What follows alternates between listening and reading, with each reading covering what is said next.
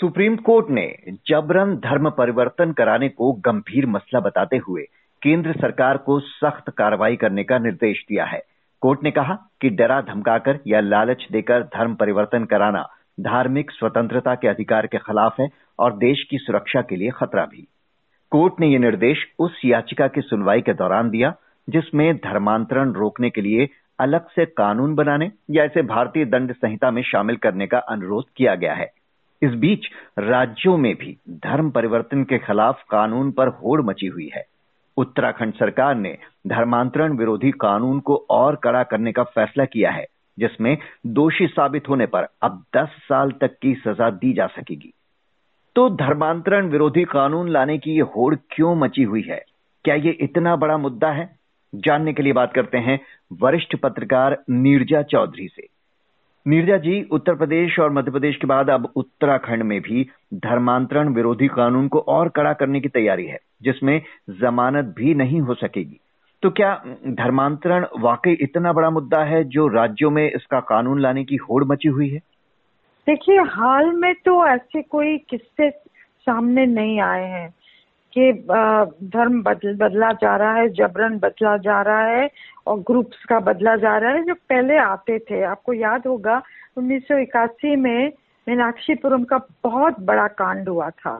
जहाँ 300 दलित परिवारों को इस्लाम उन्होंने ग्रहण किया था। और उसमें देश भर में काफ़ी बवाल मचा था। और मुझे याद है, इंदिरा गांधी प्रधानमंत्री थी एमजीआर तमिलनाडु में, जहाँ मीनाक्षीपुरम है चीफ मिनिस्टर थे और इंदिरा गांधी ने इसकी बहुत सीरियस नोट लिया था। और उनकी जो प्रो हिंदू पॉलिसी थी, वो मीनाक्षीपुरम ने उसको काफ़ी इन्फ्लुएंस किया था। पर अभी तो ऐसा कुछ सामने देखने में नहीं आ रहा है। और फिर बार बार Christian missionaries over the years ये आरोप लगता था कि वो जबरन हिंदुओं को कन्वर्ट कर रहे हैं नॉर्थ ईस्टर्न स्टेट्स में ट्राइबल एरियाज़ में ये आरोप लगते थे। तो जैसा मैं कह रही हूँ, हाल में ऐसी चीज़ कोई भी सामने नहीं आई है।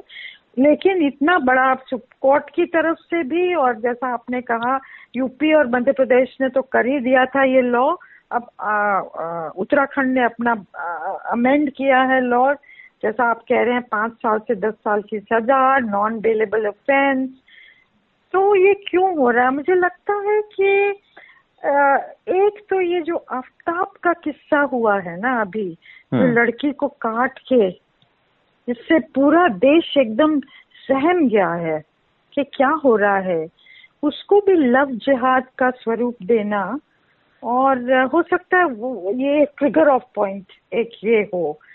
और सिग्नल तो जा ही रहा है स्टेट्स को करने का। और पोलराइज ध्रुवीकरण का एक माध्यम इस चीज़ को बनाना हम्म। ये भी एक चेष्टा हो सकती है। अब देखिए हिमाचल और गुजरात के चुनाव तो तक हिमाचल खत्म हो गया गुजरात तकरीबन तकरीबन खत्म है। लेकिन अगले साल बहुत स्टेट्स हैं जहाँ नॉर्थ इंडिया के कर्नाटक है, पर नॉर्थ इंडियन स्टेट्स हैं जहाँ चुनाव होने वाले हैं। और फिर 2024 तो है ही। तो भाजपा वो मुद्दे जो शोर उसका तरीका है tried and tested strategy method है, वो रिलीजियस पोलराइजेशन है, जहाँ वो उनको कोई मात नहीं देता है और वो घूम फिर के उसी पे आ जाते हैं। और आज जब अगर आप देश में घूमिए तो मूड बदल तो रहा है लोग तंग हैं दाम बढ़ रहे हैं और बेरोजगारी इन चीज़ों से लोग परेशान तो हैं उसमें हम्म। दो राय नहीं है। उनको विकल्प नहीं दिख रहा है लेकिन छह महीने पहले जब बात होती थी और आज उसमें अंतर आ गया है। तो मुझे लगता है भाजपा को भी ये पता है, उसको भी मुद्दों की खोज होगी, जो कि क्लिक कर सकते हैं इन चुनावों में, स्टेट के बहुत अहम चुनाव और फिर नेशनल लेवल चुनाव में। तो मुझे लगता है धर्म को बदलना उस संदर्भ में शायद इट मेक सेंस जी यानी आपका कहना है कि कुछ राजनीतिक लाभ उठा सकती हैं राजनीतिक दल इसलिए ये राज्यों में होड़ एक तरह से मची हुई है कि ये चुनाव में मुद्दा बन सकता है लेकिन जो सुप्रीम कोर्ट ने कहा सुप्रीम कोर्ट ने जिस हम्म। तरह से कहा कि देश की सुरक्षा के लिए खतरा है अगर किसी को लालच देकर डरा धमकाकर जबरन धर्म परिवर्तन कहा जा कराया जाए इसे आप कैसे देखते हैं देखिए मुझे हैरानी हो रही है मुझे समझ में नहीं आ रहा जो सुप्रीम कोर्ट का इन थियोरी तो ये बिल्कुल सही है।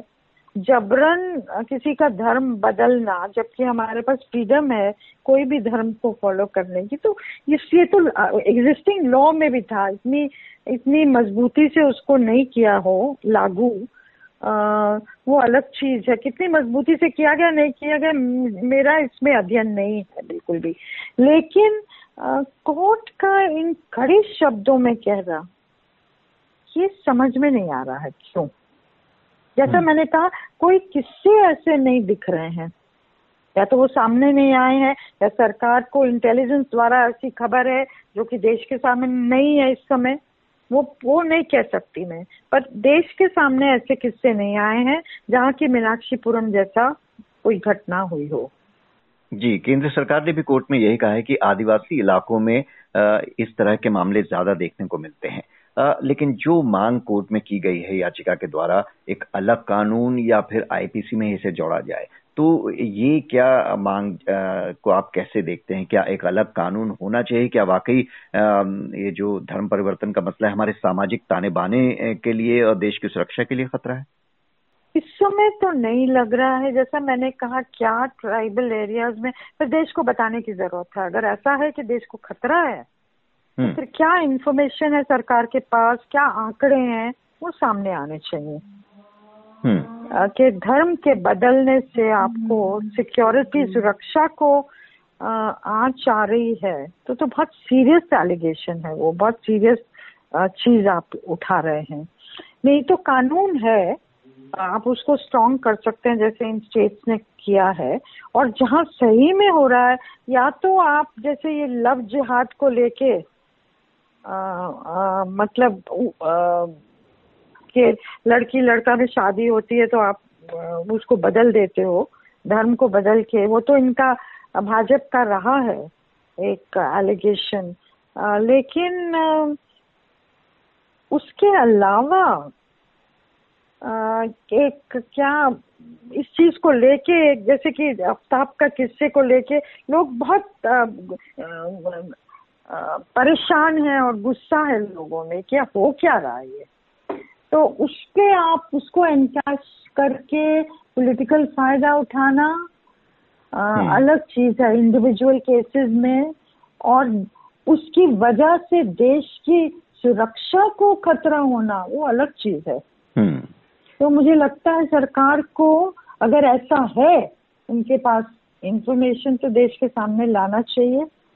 और अगर ऐसा है तो एग्जिस्टिंग लॉज को मजबूती से आपको आप इम्प्लीमेंट कर सकते हैं। हम्म अलग से लाने के बजाय एग्जिस्टिंग लॉ हाँ, में ही। कुछ परिवर्तन तो है ना इतने सालों से। जी।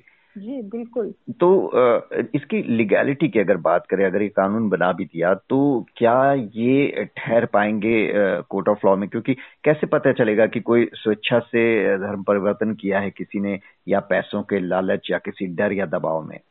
यही प्रूफ करना बड़ा मुश्किल हो जाता। है हम्म। कि आपने पैसों के लालच से किया मर्ज़ी से किया।